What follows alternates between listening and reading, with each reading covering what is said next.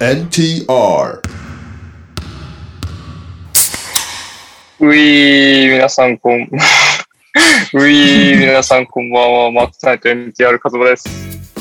今週はですね、トニさんがお休みで、えー、兄貴がちょっと来れるかわかんないみたいな感じなので、今のところは3名でお送りする予定です。早速ですが、オープニングです。えーこんばんは、サクハルパパです。オープニングへの投稿です。連日暑い日が続き夏本番になってきましたそこで好きな夏の風物詩でお願いします PSNBA の夏の風物詩はビッグマンと電子モのシュートドリルですね2つ目堀ミラですオープニングへの投稿です皆さんの思うレジェンドといえば誰でお願いします今週はこの2通ですねなんか両方普通な答えし かないな。そうよね夏の風物詩ね。夏の風物詩。最近もう夏暑くて嫌いになってきたからなちょっと異常だわね、これね夏の風物詩。まあ、暑すぎますよね、ちょっと。僕、ちょかんあの、マンションの電気がめっちゃ綺麗になったんですよ。うん。で、夏なんでめっちゃこういろんな虫が寄ってくるんですけど、うん。多分暑さのせいで、朝起きると、カナブンとか転がりまくってるんですよ、地面に。超嫌なんですよね。やばいね生態系が変わり始めてるいや、そうですよね。なんかもう危険な気がしますね。セミ鳴かないもんね、やっぱね。ああっていうセよねミ鳴かないですね。セミうん全然いない気がしますね。あの、で、なんかちょっと夕方になったりとかさ、あの、日によって少し涼しい日、風がある日とかは鳴くのよ。うん。はいはういん。日中一番暑い時はなんかすごいシーンとしてるもんね、ほんと。夏の風物詩なぁ、なんだろうなまあちょっとすみません。あんまり面白くないんですけど、えー、車めちゃくちゃ熱くなる問題。ああそうねあのーちょっと駐車場を止めて買い物行きました戻ってきました開けましたもうやばいよねやばいうんうん本当になんか聞くところによるとあの中に布団入れとくとすごくいい感じにダニを殺せるらしいね そうなんだうんなんかあのー布団ってさ干すじゃないうん干すとどうしてもこの上の方には日光が当たるけど下の方は当たらないじゃんうんダニはそっちに逃げるんだってうーん 暑いキャーみたいな感じで逃げるから裏返さなきゃいけない、うん、で裏返すとまあまあいい感じにやるらしいんだけど、あのーそんなことしなくても炎天下に置いた車の中に布団を置いておけばまんべんなく熱消毒してくれるらしくて、あなるほどねうんえ全部暑いからね全部あるでもうちょっと生き物が生きられる環境じゃないじゃないあそこうんだからもう楽らしいですなるほどで、あのーその暑さを、えー対処するためにはなんかい昔伊藤家の食卓って番組でやってたんですけど、あのードアを対角線上に開けてあの片ドアあの例えば運転席のドアを開けて後部座席の左側助手席の後ろ側を開けるはいはいはい俺も見たそれやってるで、あのーどっちが片っぽでいいからドアをバンバンすると中の熱気が結構早々に逃げるっていう。うんうんー、えあのやったことない人はおすすめです本当にあのだいぶ違うやるとやるとやらないではドアをバタバタするんだよ ねそうー、えするとその空いてる方からね中のあの熱い空気が逃げていくからまあそれでも熱いんだけどあのそのまんま乗るよりは全然マシなのでおすすめですというわけでみみゆきです何の番組なんでこれー、えー、いや明日から使える豆知識がなんかあれだよね。車のダッシュボードで目玉焼きを焼く実験とかやってたよ。ああねあれ焼けるんでしょしか も。 そうそうそう。そんなんすね。うん。あの、モバイルバッテリー置いとくと本当に危ないらしいね。ああ、えーそうだよね。爆発するって。熱くて。えーそりゃ子供死ぬよね。うん。やべえよな。ちょっと真夏の、あの、青空駐車の車の中はマジで危ないので、要注意。はい。えー、っとね、夏の風物詩、まだ今年で2回目なんですけど、もう今後ずっと風物詩になるので、夏休み子供がいて辛い問題。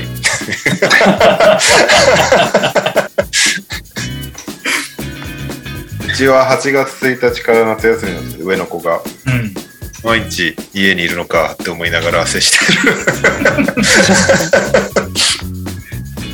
すでにもうダラダラし始めてて気づくとテレビ見てテレビなんか YouTube 超くだらねえの見てたりしててそれを見てるとこっちがだんだんイライラしてきちゃうから なんかね大変なんですよねどうみんな過ごしてるんだろうなまあ学童とか入れれるんだろうねきっとねうちは入ってないからな大変なんですよねでツイッターにも書いたんだけど最近よしこれやろうと思ったのが漫画の四つ葉とっていうのがはいは今15冊ぐらい出てんだけどすごいねなんか知らん知らない人のに説明するとなんかもうななん何にも起きないんだけど なんかちっちゃい女の子とそれを取り巻くご近所の人たちの一日を描いている漫画なんだけどうん。それを、まあ、何の害もないし、ちょうどいいなと思って、うちの上の子に、小2なんだけど、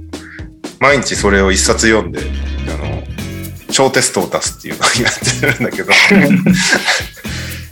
でもね、めちゃめちゃゲラゲラ笑いながら読んでるから、よかった。えい。うん。漫画ってほら、漢字覚えるじゃん。そうねだ。からいいなと思って。で、なんかあの漫画結構、それこそ夏の風物詩的なものをいっぱいピックアップしてくれたりとか、うん。何気ない日常とかをこう見せてくれるから、いいなと思って、勉強になるなと思って見せてるんですけど、15冊なんて一瞬で終わっちゃうからね、どうしようかなと思ってて。他の俺の本棚の漫画を見ると、あんまり、なんか、 勧められそうな漫画がなくて。スラムダンクとかまだ早い気がするんだよね。理ー、解できまないあ、そんな気してますね。なんか、特に冒頭とかさ、まだなんかうん不良漫画なところがあるじゃん。そことそうかねなんか楽しめないんじゃないかなと思うと、なかなかまだ進められなくて、どうしようかなとかっていうね。あられちゃんかなとかも思うんですけど、あられちゃんも序盤割と、なんかタッチがあんまりギャグじゃないから、うんどうだろうとか、悩みながら次の漫画を探してます。誰かいいのあったら教えてください。大西レオです。いやイいやエーイ。年齢的には、まあ、ドラえもんとかあの辺だよね。そうね、うちの奥さんがドラえもんそんな好きじゃないん だよあ、そうなんですか。なんかステレオタイプすぎてみたいなこと言ってた あえて古典に行くとかも。手塚治虫とか。ああねそれはありだね、何があるんだろいやうディズ、ディズニープラスじゃないですか、ディズニープラス。アニメ見せた方がいいっすよ、アニメなを。そうするとマジでダラダラ見てるだけになっちゃうんだってそれはやってるっていや、そしたらもう僕がクイズ出しますよ。ディズニークイズ。 ディズ立ニー派プにラそうス、てあげます。ディズニープラス入らないとなと思いつつもう多すぎてなかなかいや、ディズニープラスは本当に有能ですよ。もうどんどん有能になってますよ。大人も子供も楽しめると思います。これ見れますよってある俺は今ねこシれンシンプソンズは超見たいんだよねあ、シンプソンズ見られます。あの、20世紀フォックス系、あとスターとかも、あ、そうですね。もうディズニープラスなんで、結構見られるんですよ。ドキュメンタリーも見られますし、あと、本当全然関係ないようなアニメとかも見られますよ。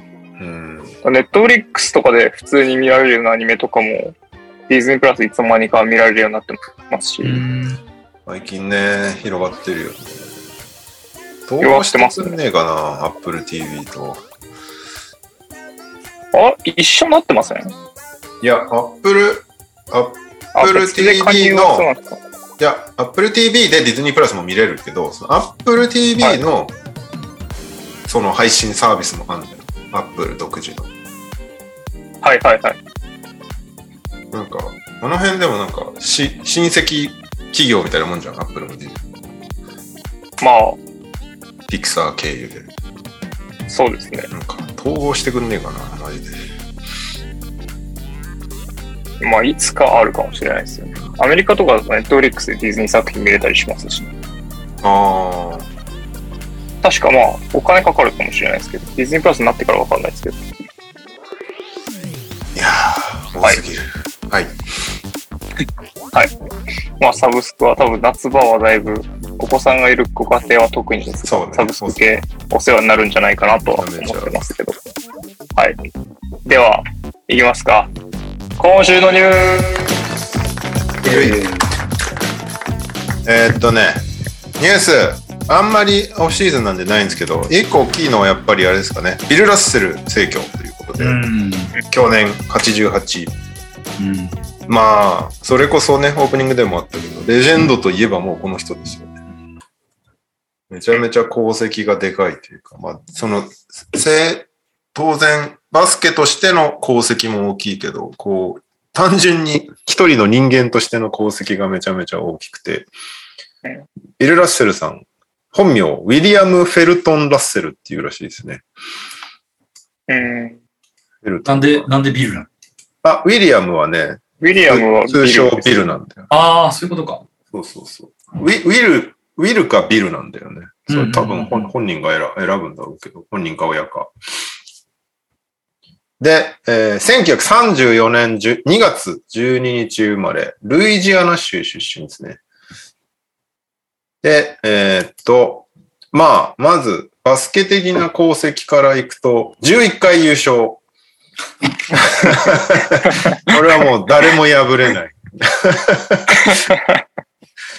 して、コーチとしても2回優勝してますからね。しかもえ、ー、北米スポーツ初の黒人ヘッドコーチですからね、ビル・ラッセルは。しかもうん選手兼コーチっていうね。で、すごいですね。大学時代も2回優勝してます。55年、56年。サンフランシスコ大学にいたんですけど、なんと、えっ、と、56連勝してるっていうね、大学。すごいですね。むちゃくちゃなんだよね。そして、オリンピック金メダリストの、えーさらにそのチームのキャプテンでしたということで、56年のメルボルン大会、全く記憶にないというか知らない。うん という感じで、まあ、いくらでもね、上げていくと、キリがないぐらいなんです。オールスター12回。オールスター MVP は意外と1回なんですね。これが意外、意外というか、もうしょうがないんだけど、オール NBA ファーストチームなんと3回しか入ってないっていう。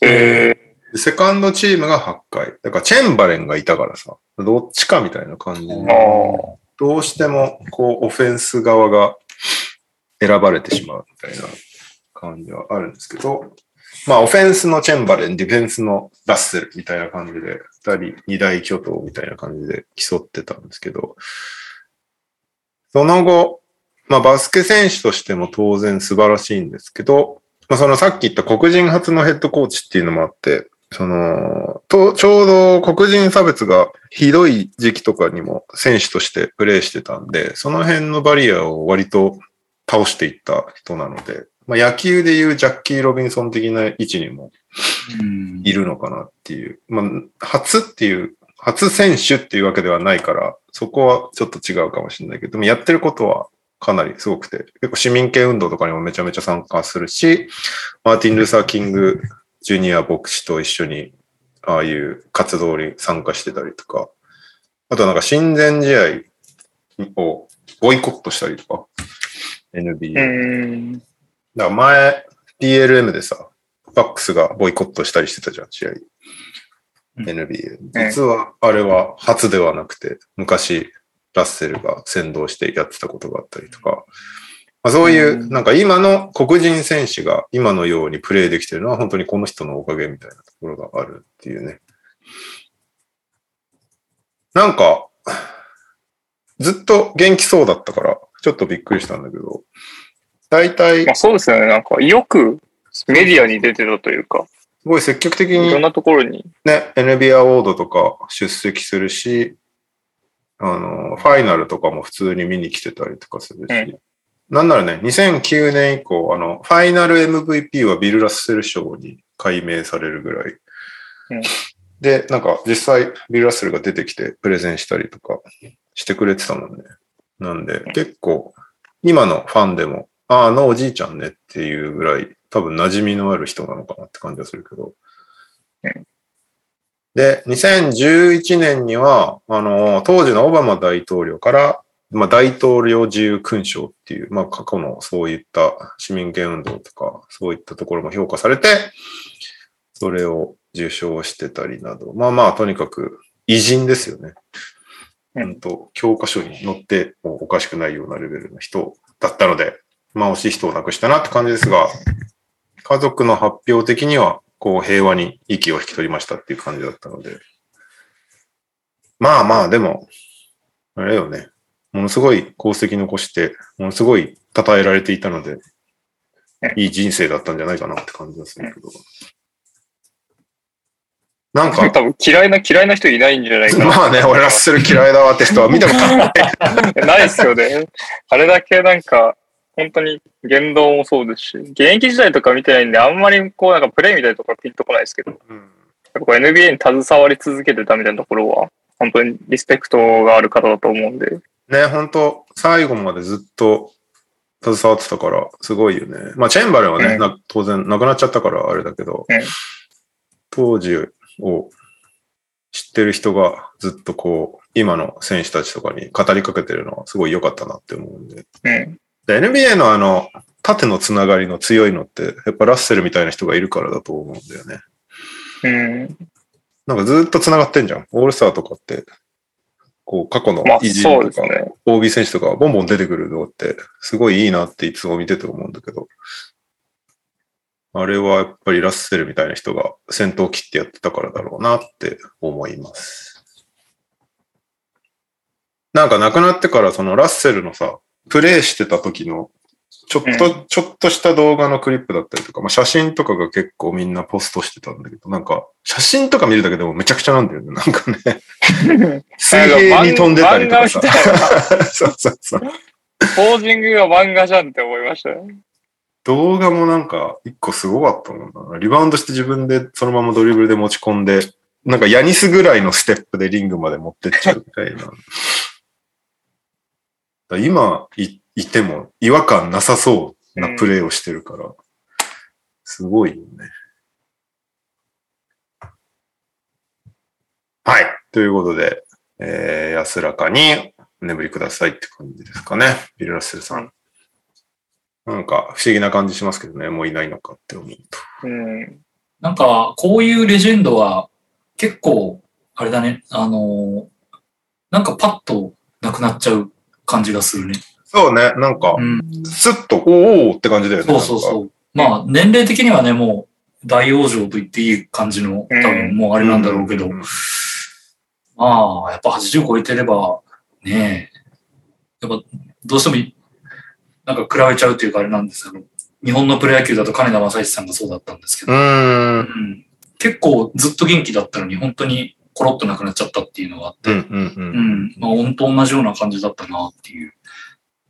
確かこに。この間まで始球式してたよねみたいな感じだったのに。うん、そうだよね。でもラッセルもほんとそんなイメージだったから、びっくりしたけどね。なんかでも、よ、よかった、よかったって言うと変な感じだけど、なんか嫌じゃん。なんか、急にさ、例えば王子とかシャムズがさ、ラッセルが今入院中で、みたいなのをさ、まあね。逐一なんかそのツイ、記者のツイートで知ってく感じとか嫌じゃん。なんか、うでもん。知ってたらやるんだろうけど、きっと。うん。なんで、まあそういう感じじゃなかったのは、せめてよかったなってそ感じうがですすね。る。まあ、なんだろう、その、言い方があるかもしれないですけど、散り際も見事というか、なんかそうね。うん、そんな感じだよね。いやー、素晴らしい人でしたね。うん。はい。えー、っと、マジでニュースないんですけど、デマーレイ・キャロルがバックスのアシスタントコーチに就任しましたっていう、ああ。マイク・ウーデンホルザーの元でやるので、あれよね、だホークスで60勝したチームの一人なんで、うあれを、あれだっけオールスター選ばれたっけあの時って。なんか4人ぐらい選ばれたよね。時は選ばれてますね。本当にキャロキャロルも入ってましたっけキャロルはグリズリーズレジェンドですからね、確か。そっか。確かってレベルでしょ、でも。確かっていうで すね。申し訳ロないでケすけど。ロケッツレジェンドとかあるよ、確か。そうだね。うんでも確かってレベルでしょ。 確かってね。 オールスター選ばれてねえか。出てこないな。ミルサップ、コーバー、ティーグ、ホーフォードじゃないですかねあ、。そっか。じゃあその4人か。あっちだ。あの、プレイヤーオブザマンスにホークスのスタメン5人みたいな、クソみたいなやつあったじゃん。あれだじゃん。コーバーってバックスにもういないんですかなんか、中堅コーチ的なんで。コヤーニバスーね、の、どっかのシューティングコーチになったよね。どっか ですよね。なんか一時期、まあバックスプレイして、ヤニスとシューティングとかしてるようなの見ましたけど、今もういないんですかね2021年8月、ブルックリンネッツのプレイヤーデベロップメントコーチ、ああ、でも、2020年7月20日、だから先月、先週ぐらいだよね。ホークスのチームディレクターオブプレイヤーアフェアーズデベロップメント。フロント入りしてるね、ホークスの。ああ、そうなんですね。ええホーバー、シューティングコーチとして有能そうだけど、あんまり聞かないよね、そういう話。そうですね。まあなんか、独自のものを極めすぎてる気もしますけど。まあそういうのはあるかもね。なんかああいう天才は教えれないみたいなの。そうですね。なんかレイアルも別にシューティングコーチしてるイメージ全くないんで。参考にならんみたいな。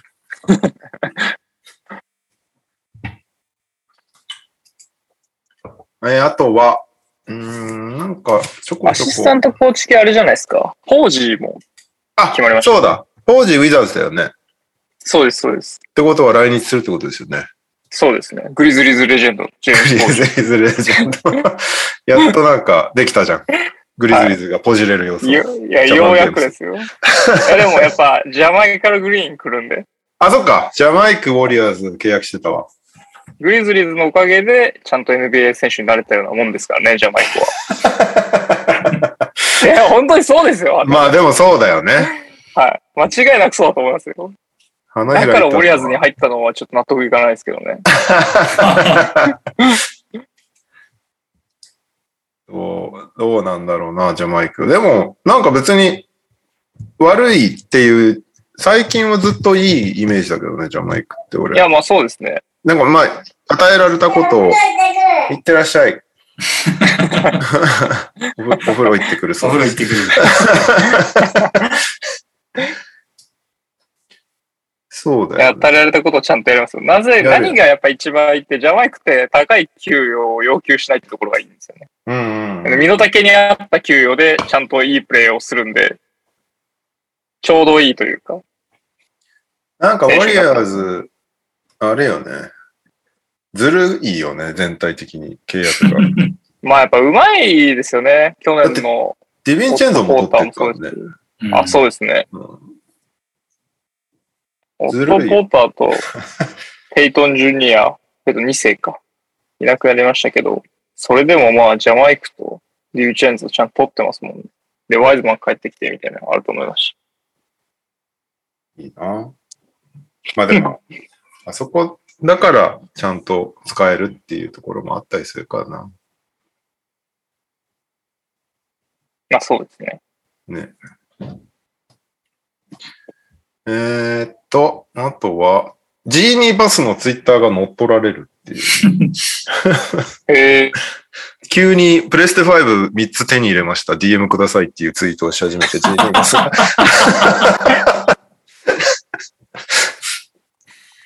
3つなんだ。 そうそう。ジーニーバスで3つしか手に入んねえんだっていう。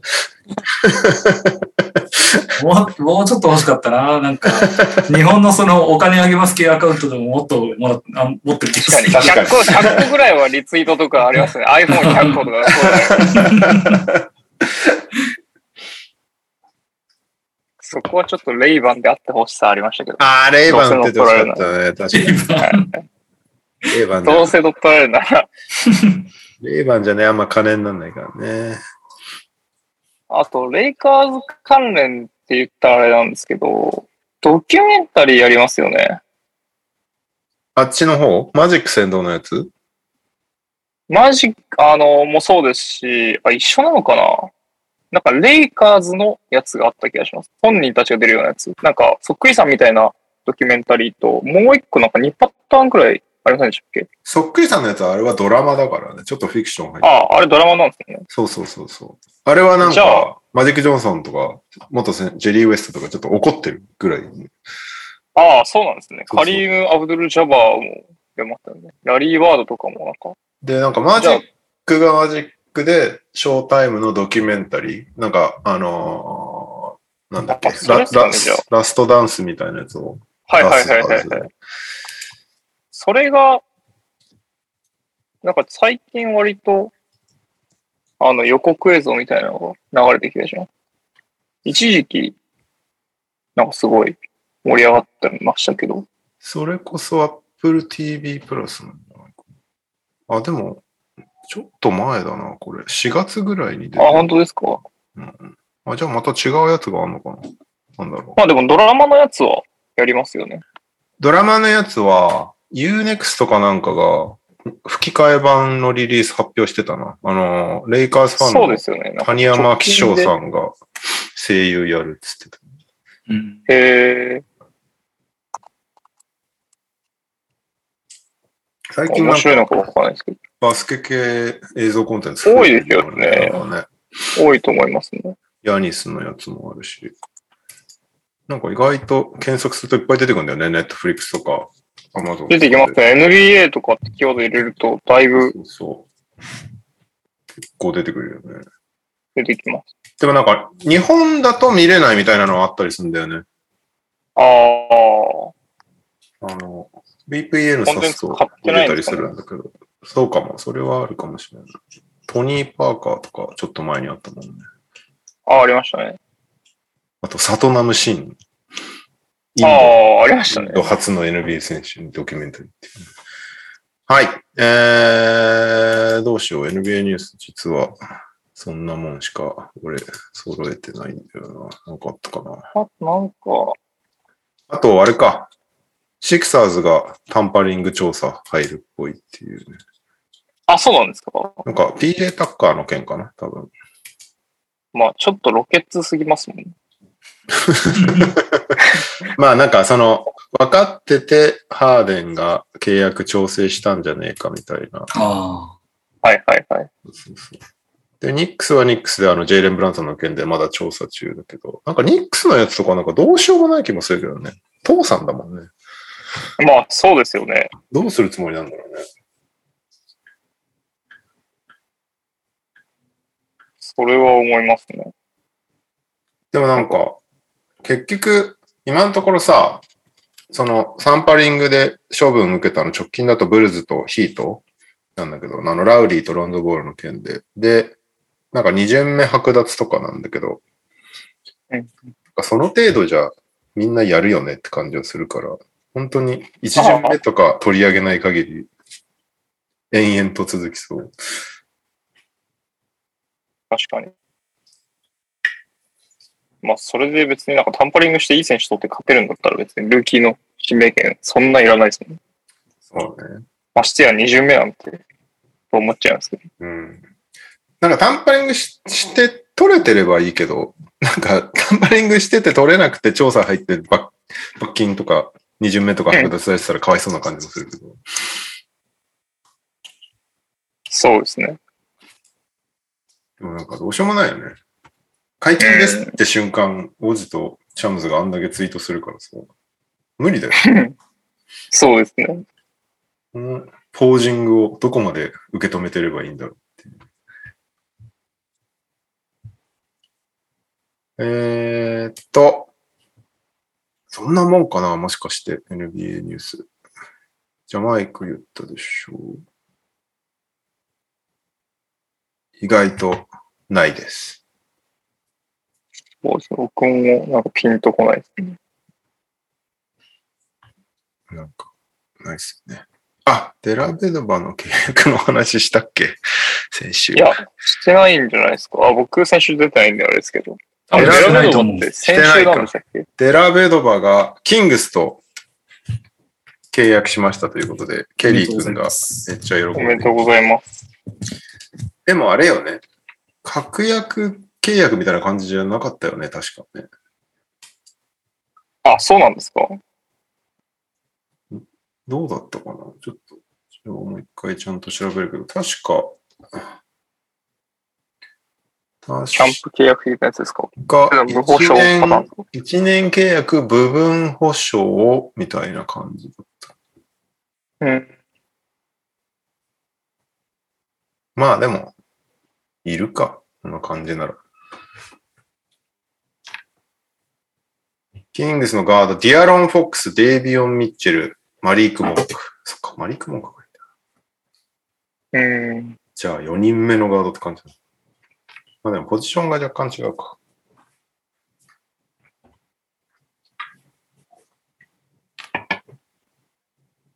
渡るさん、サンズのワシントンの話はしましたかサンズのワシントンの話って何ワシントンジュニアじゃないですか。ロエン・ワシントン。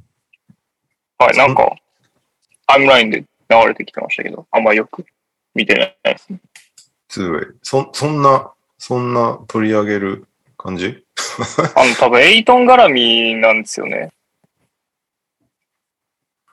ワシントンが、ウェイパースモンタス20のこれ。あー、インディアナがキャップスペースを開けるために、ウェーブして、そいつをサンズが取ったっていう話結果そうだと思います。おいおいっていうこと要するに。じゃないですか。あれツツーウェイ選手だからな。そんなに物議を醸す感じなのかなダメなのかなまあ確かに。インディアナとしては、おいって感じなのかな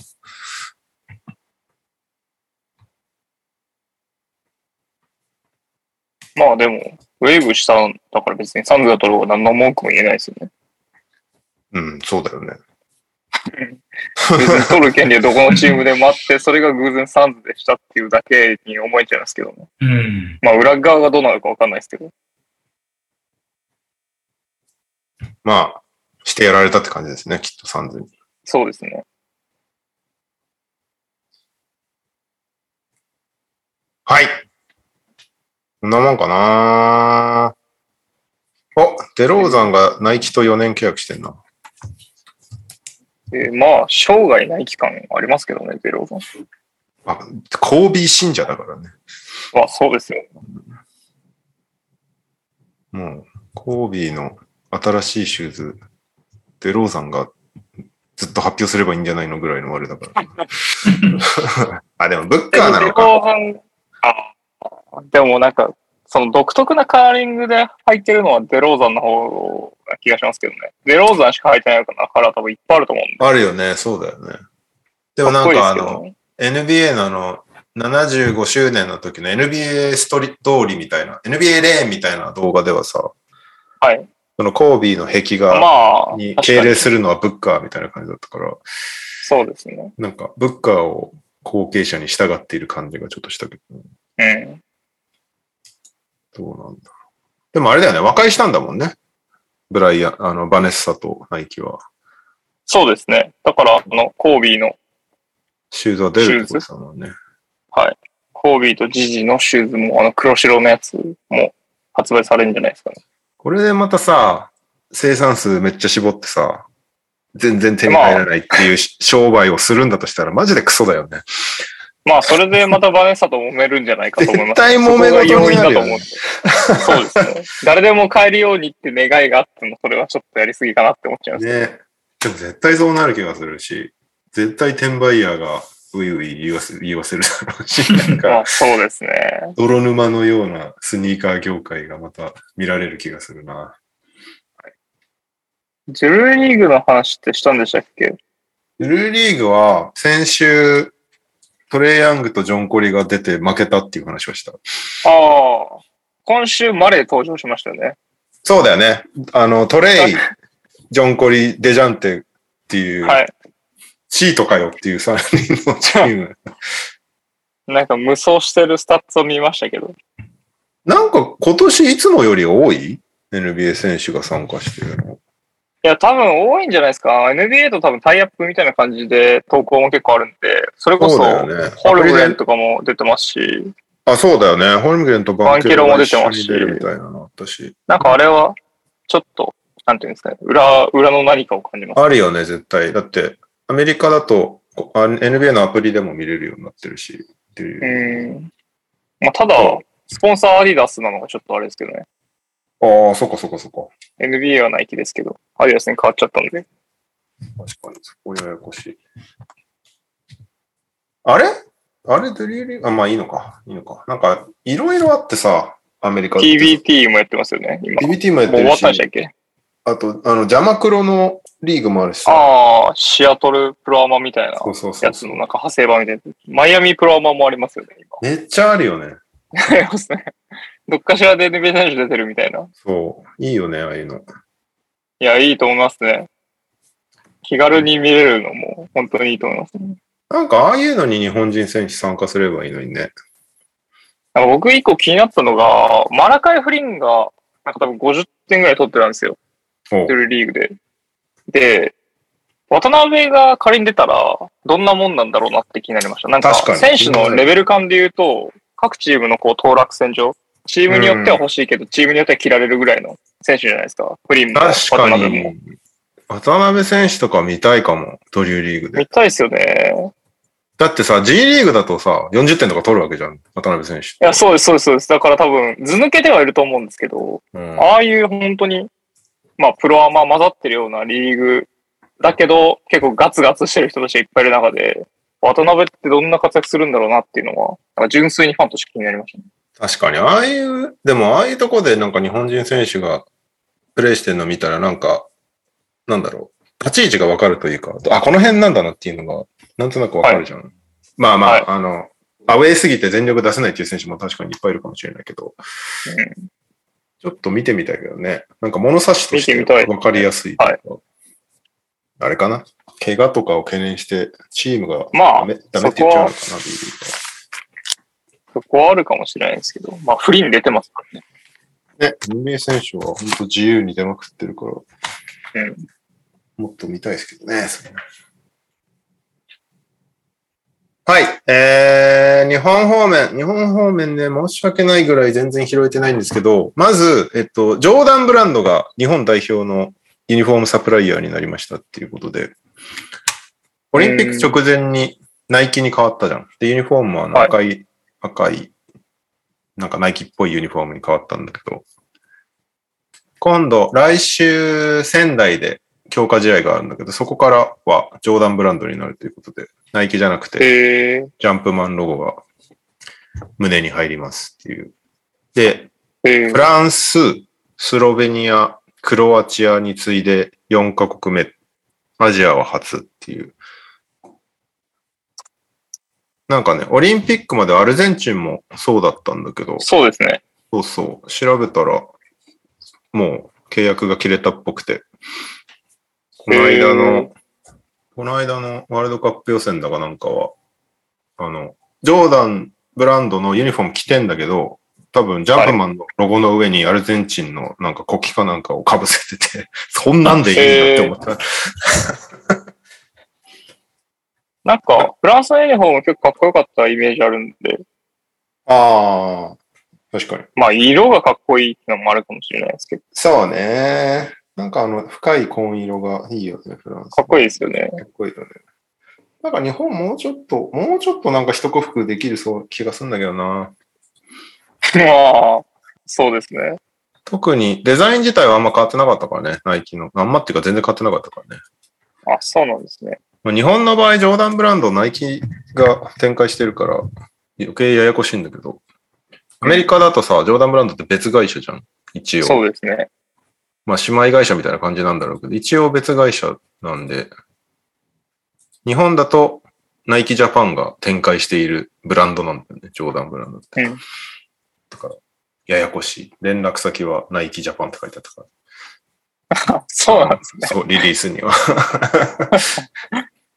まあでもなんか、わかんない。俺はジョーダンファンだから嬉しいけどね。日本の代表のユニフォームにジョーダンのジャンプマンロゴが載ってるのは。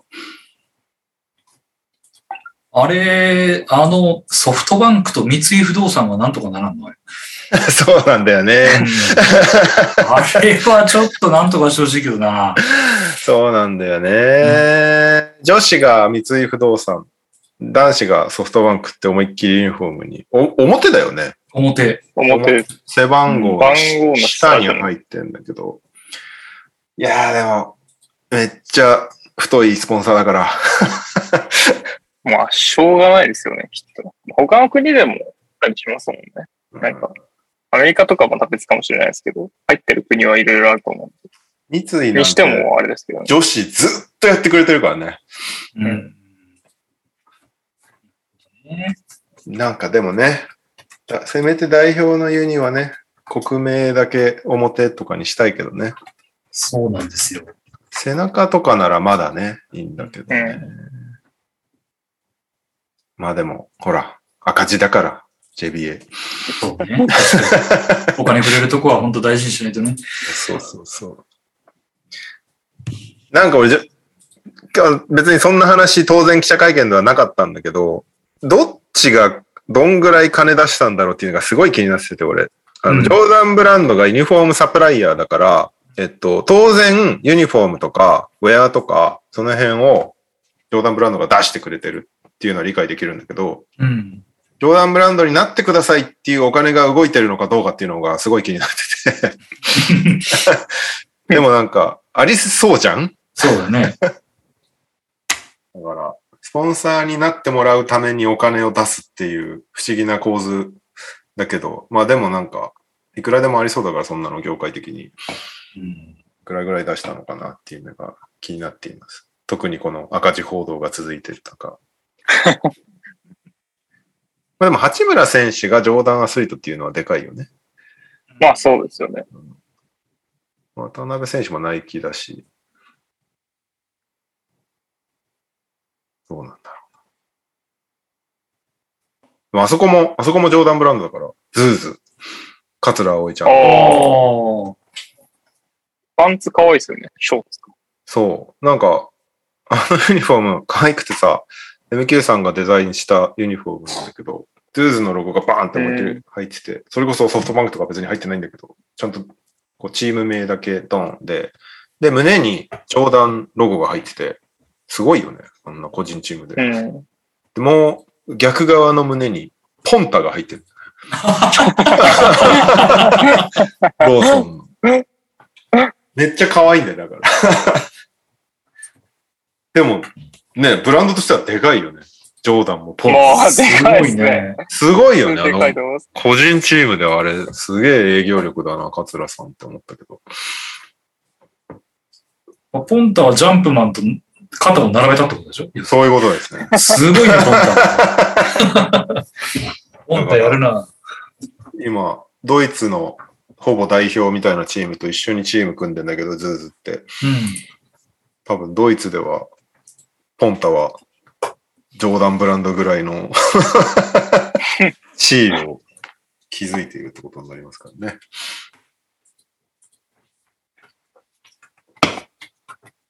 はい。えー、そんな代表は来週、11、12、13、14って女子、女子、男子、男子って、あの、国際強化試合が行われますんで、興味ある方は来週忙しいです。代表戦が。そしてそのまま8月末にはワールドカップ予選がまたあるからね。大変。うん。でえーっと、あとは日本方面ですと、キーのあれか、インターハイか。インターハイすごかったね、決勝。すごかったですね。福岡第一対開志国際。だったんですけど、まあ最終的にね、福岡第一が3年ぶり4度目の優勝ということなんですけど、本当最後の5秒とかだよね、決まったの試合が。ずっと接戦で、開志国際がリードした状態で、最後5秒ぐらいで、えーダプコガ大地が逆転スリーを決めて、77対76っていう。まあ、開志国際的にはもう崩れ落ちるような、あれだろうけど、うん。すごい面白い試合ですよね。まあなんか、タラレバが起こっちゃいそうな展開でしたよね。ファールアウトが2人いて。そうね。まあ、最後決めた第一がすごいって感じはしますけどね、そう個人ね的には。。決めた第一もすごいし、轟くんもよくパスを出したなっうんて感じだよね。本来ならね、自分で行っちゃってもいいとこうん。です。インターハイ。あとは、日本方面なんかあったかなアルバルクがガードを取りましたねっていう外国人。でもそんなに調べてないんで、喋りません。ここら辺は トラッシュトーキングセオリーに任せましょ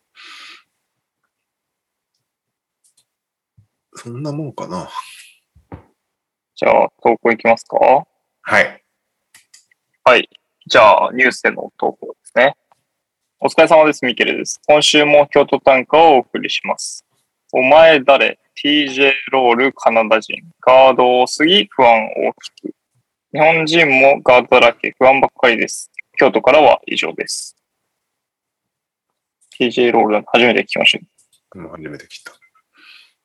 いきます。続いて、こんにちは、こんばんは、えりごです。それでは行きますか。今週の秋田、彼こそが日本一の集団。他を寄せ付けぬ、おいさ、田口。以上となります。これあれですよね。スリーポイントあー企画ねはいはいはい。あったね。リンクをいただいてますが、見られないと思うんで、Going のスリーポイント、まあ連続何本入るかみたいな。そうやつ外さずに何本連続で3決めれるかみたいな。三好選手がそこまで34本でトップとかだったんでね。はいはい。で、田口選手がラストで69本だっけ。 9本、69本。えぐいですけども。いや、すごいよ ね。すごいけど、ね。試合でもや れよって感じがするけど。まあまあ、それは間違いないですけど。まあ、本当にすごいですよね。69いや、本。 69何回取り本。直、何回取り直したのか気にな るそれ、あの、富樫選手が突っ込んでた。何日かけて収録したんだろうって言ってた。 まあ、さすがに初回でこれはないです よね。一発、じゃあ行くよ、一発目で69本連続入ります。いや、わかんないよ。知らんけど。でも入るん69ですかねって結構だよね。なんかカリーが一回ね、90何本みたいなの見たことあるけど。でもカリーだからね、それはね。いやそうですよ。田口選手。今すっぐ日本代表呼んだ方がいいですよね。69本連続入るんだったら。てことになりますよね。ま呼ぼあ、う真相はいかにって感じですけど。予防。はい。じゃあ、三つ目。これ、兄貴がまだ来れなかったですね。いきます。お疲れ様です。ダブアツです。島根短歌を投稿します。島根北、今節遺跡の津山。これ、なんて読むんでしたっけ津山の下の名前。言ったろ津山ですよ。あ、津山。あー、津山、俺もいつも読めなくなる。直すいませ弘んみたいなやつでしょ。あ、そうです、そうです。漢字的にはそうだろうなっていう自信がないんで、ちょっと一応調べます。津山翔太です。全然違った。津山翔太。マンナム赤では島根特集。ついに津山翔太選手が島根へ到着。早速観光地をいろいろ回っていました。また、普段ゲーム関係のツイートしかしないバンナム公式アカウントが、チームと、えー安藤選手のインタビュー記事をツイートしていました。ぜひご確認ください。えー来年もユニフォームのズボンにロゴやガンダムのイラスト入っているんだろうなそれでは今日も元気に、にゃお先生クイズです。これ、にゃお先生来るにかけて残しといた方がいいですかね残しましょえ、結構あれなのにゃおいや、よりもう、のトゥー、トゥーにゃおさんなんですよ、これ。なるほど。じゃあそれはちょっとう。うん。最後まで期待を込めて。はい。じゃあちょっと残しておきますね。はい。で、ニュース投稿は以上ですが、これ多分この後もあんまりないですよね。もう、企画系は。そうね。あ、あいれやあの話したっけシェック・ディアロが B リーグ来るっていう。してねいや、してないかもしれないですね。シェック・ディアロわかるわかります。あ、した気がしますね。したかちょうど先週したのか多分。したあ、してます、してます、してます、してます、してるはずです。したじ ゃあ、じゃあ次のコーナーいきますね。はい。マンスリーディズニーおおなるほど。ちょっと待今日っ。はやってちゃんと聞きたいからお酒持ってくるから、ちょっと待 ってね。て、ちゃんと聞きたいんですか、本当に。聞きたいよ。まあまあ、ちょっと、二大トップニュースみたいなのが出たんで。勉強になるコーナーですからね、これは。いや、まあそうですね。勉強になりますね。この間、はいうちの娘がディズニーデビューしました。いあ、マジあ、本で当ですか、うんおめでとう熱ごくざないます。かったや、あの、暑くなる前に、えーはいはいは行ったので、あと、あの、最近、あれ、できたじゃないあの、アフターシックス的な。はいはいはいは。はいいはいはい。あれで、 17時パスみたいな。そうそうそうそう、まあ、そ夜っか。それぐらいなら涼しいか。で行ったんで、だいぶ、あの、まあ、涼しくなり始めてる時に、C に行きまして。 C ね。まあ、えー C, C のがいい気がするよね。そういう時ってなんか。マイファーストビジットもらいましたあもらってもらったシールれでし可ょ。愛いですよね。そんなのあるんだ。あれを書い、名前書いてもらって、日付と。いいで、それを本人に貼り付けるとひたすら剥がそうとするから、ちょっとやめ て、あのベビーカーに貼って、ずっと回るっていう感じにして、あの、アトラクションはもう当然な何も乗らず、うんう。うんん。まあまあまあ。ただ散歩して、あと買い物して帰ってきたみたいな感じ。ただ、いいっすねその5時ぐらいから行って、閉園が8時だったのかなあのー、うん8時 ?10 時9時あ、9時か。基本は最近9時ですね。うん、9時か9時だ。なんだ、だから、それ閉園、割とギリギリまでいたんだけど、あのー、店はもうしっかり回りきれるぐらい、うん十分余裕があったんで、よかったです。いいですね。なんか夜ご飯に困るぐらいじゃないですか、多分。その時間から入っちゃうと。そうね。まあ、でも晩飯は結局、あの、あそこ、アラジンのとこのカレー食って帰ってきた。あああ、そうなんだ。間違いないですから、うんカス餃子ドッグじゃないんだ。餃子、餃子ドッグね、な、なかったな。なかったのかなてか見なかったな。今、多分2万マイルのところなんですけど、ちょっと分かりづらいんですよね。そうなん下だ。に降りなきゃいけないんで。なんかで餃子ドッグだけでも50分待ちとかなんで、えー 車行く。マジで。僕がこの前行った時、6月くらいに旅行った時ですけど、餃子ドッグ50分待ちですって書いてあっても、 そこは諦めました、ねきつ。そうまでしてもうくる炎もんじゃない天の下無理でしょ。いや、そうう、んそうなんですよね。うんそうまでして食べるもんじゃないんですよ。右くんいつも餃子ドッグの話をしている記憶がある。まあそうね。まあな餃子ドッグしか知らないんじゃないかっていう感じがする。美味しいけど、50分待ちはきついな。い50分待てないですよね。 50分待って、あれはちょっとなんか騙された感じになるわ。ちょっいと。や、ほんとそうですよ。すげえななんか、チュロスとかと同じような感覚でパッと買えるからいいもんなんだって。そうだよはいはいはね。いそうだよね。でも C はいいよね。なんか、暑かったり、雨降ってたりしててもさ、なんかマーメイドラグーンとかに逃げ込んでああ、そうそうそう。マーメイドラグーン涼しくてよかった。本当に。ただ、マーメイドラグーンに入るとゼロ歳児ギャン泣きっていうね。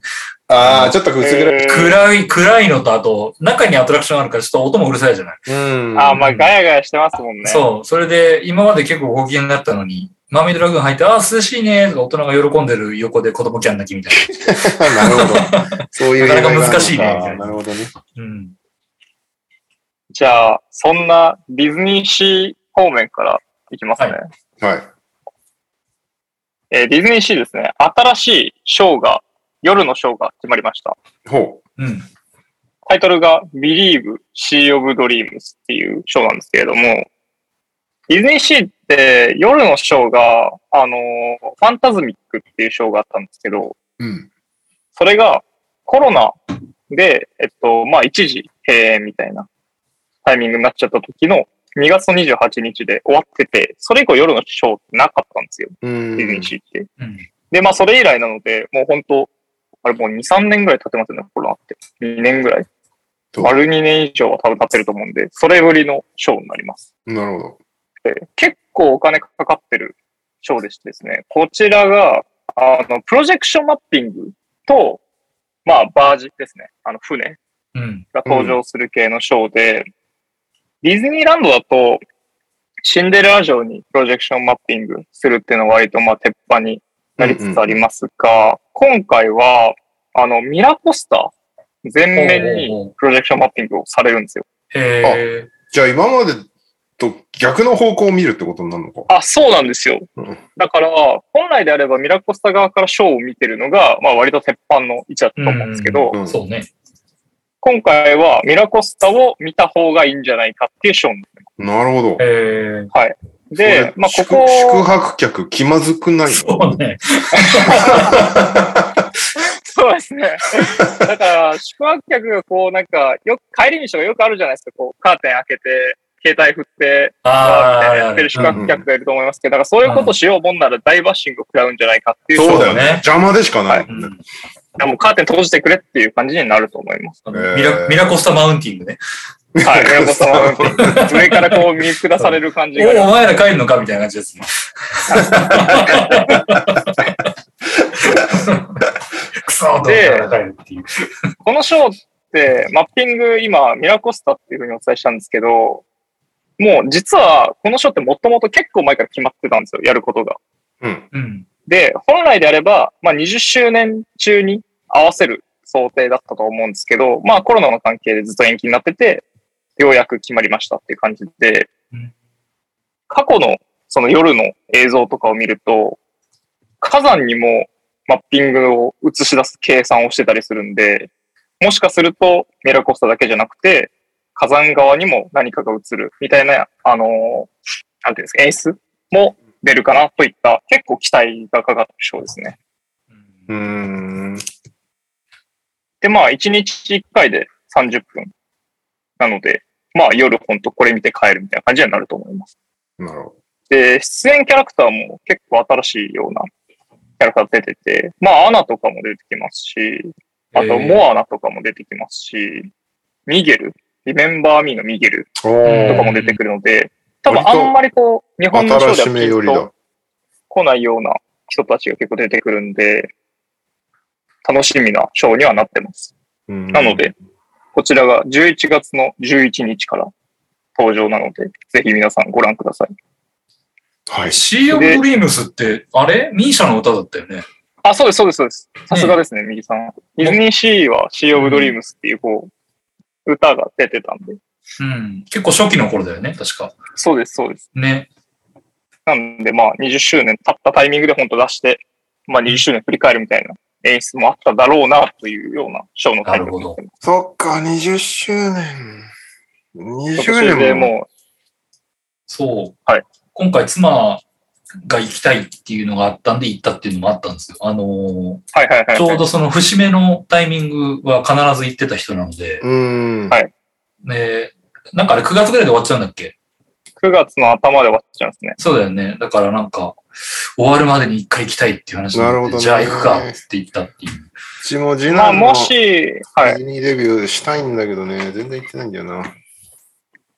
まあ、可能であればですけど、右さんの奥さん的には多分、あの、ディズニーシーのまあ20周年のショー、屋内ショーが一応あるんですけど、うんそ。のショーを見ていただきたいですね。ハンガーステージって、あの、インディ・ジョーンズとかの方にある、屋内ステージでやるショーがあって、へー本当に昔からディズニー好きな人だけが楽しめるようなショーの構成になってるんで、えーただ、抽選なので、マジか。抽選の相性が悪いんだよいや、な。そうなんですよ。僕も抽選絶対当たんないと思ってるんで、初回だけ抽選ない んで、もう朝一行って、そのためだけにあ、そういうことて、ね。はい、8時から多分10時半ぐらいまでずっと正午を待つっていう。ただお子さんいるとちょっときついと思うそのうだで、よね。そうね。そこは右軍の腕の見せ所だ。そうね、もう最悪、あの、子供と俺は外で待ってるぐらいの感じで。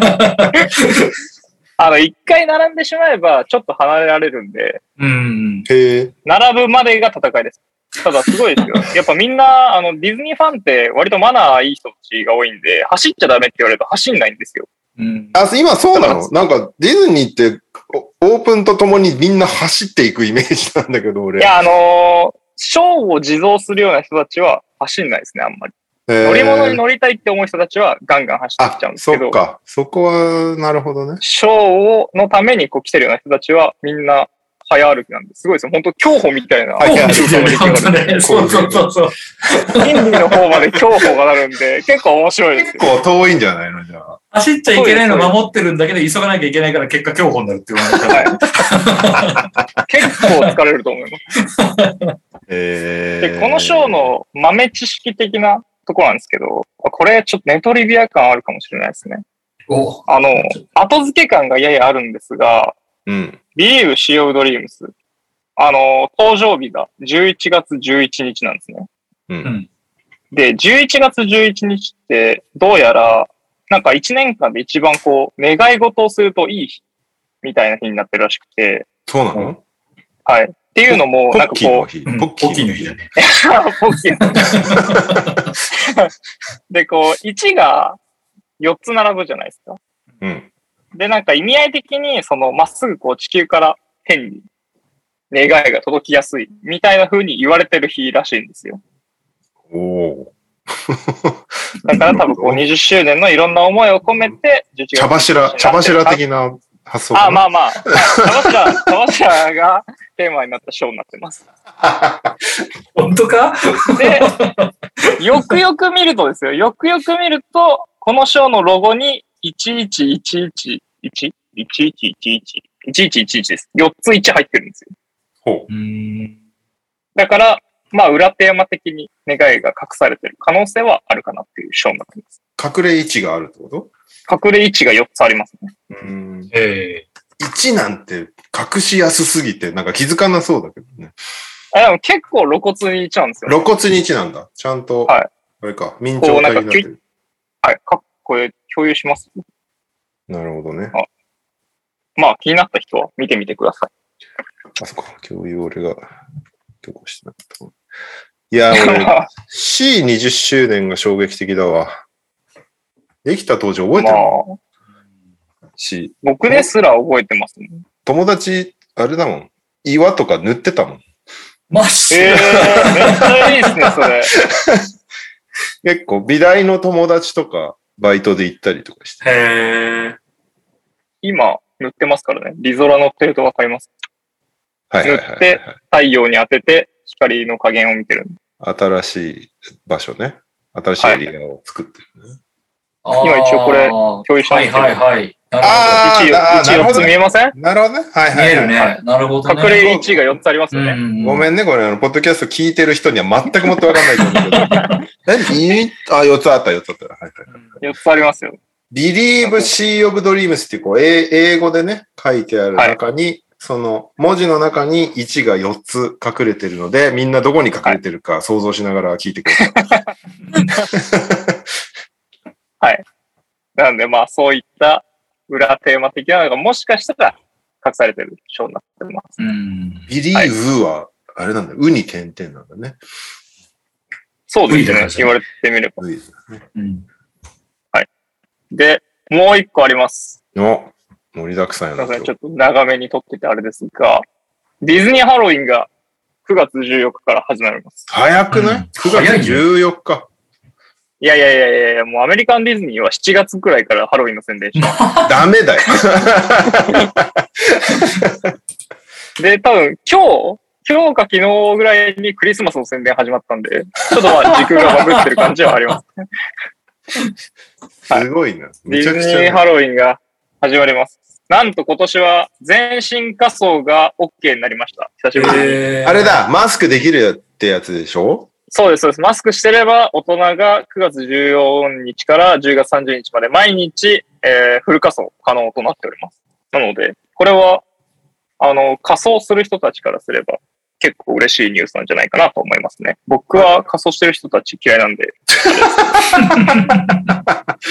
あれよね、あの、ディズニーって仮装して来場、来園 OK だけど、顔を隠すのがダメだったんだよね、今まで。そうです。顔隠すのは基本ダメですし、まあコロナになってからはそもそも仮想で来ないでねぐらいの感じだったんで、はいはいはい。久しぶりに、まあオフィシャル仮想 OK になってます。ただ、なんかそのえーなんか、なんだっけスパイダーマンはダメみたいな謎ルールなかったっけスパイダーマンがダメっていう注釈が今年めっちゃ入ってるんですあよ。れでしょあの、スパイダーマンは USJ が持ってるから、そうです、そうです。多分、あーいや、あのーディズニープラスの方も多分ソニーがかかってるんで、ややこしくてダメにしてるんだと思うんですよね。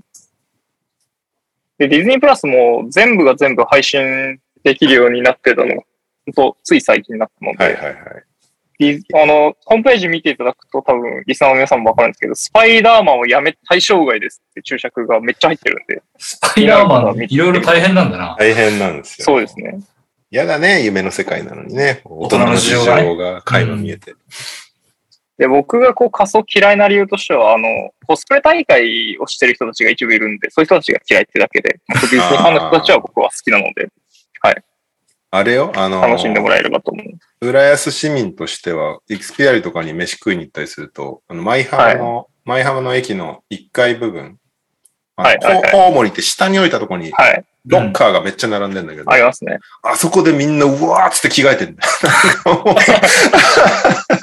いや仮想はあれなんですよね。園内で、パーク内で着替えちゃいけないんですよ。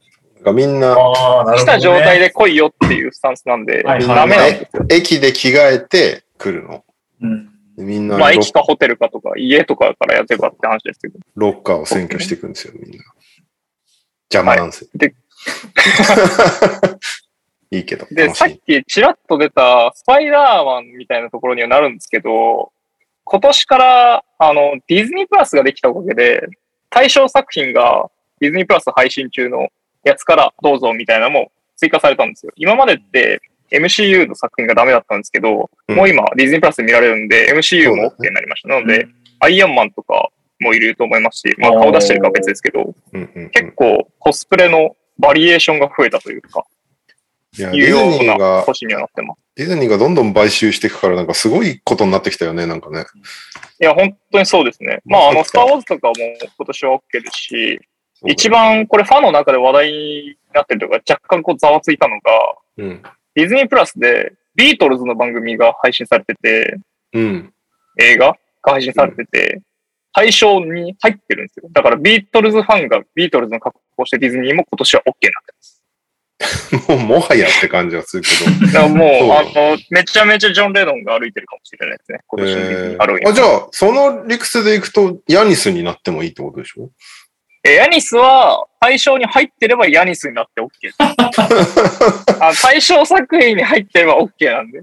でも、ヤニスのユニフォーム着ていくことを拒否できないよね。それは別にファッションとして全然大丈夫だと思いますよ。うん。うんあでも、ヤニスの黒塗りとかしてたりすると怒られるってこと怒られるかもしれなそいですのね。権利取れてないとかもしれないです。ややこしいな。多分、お子さんデビューのタイミングとかは、あの、ハロウィンとかがしやすいかなとは思いますけどね。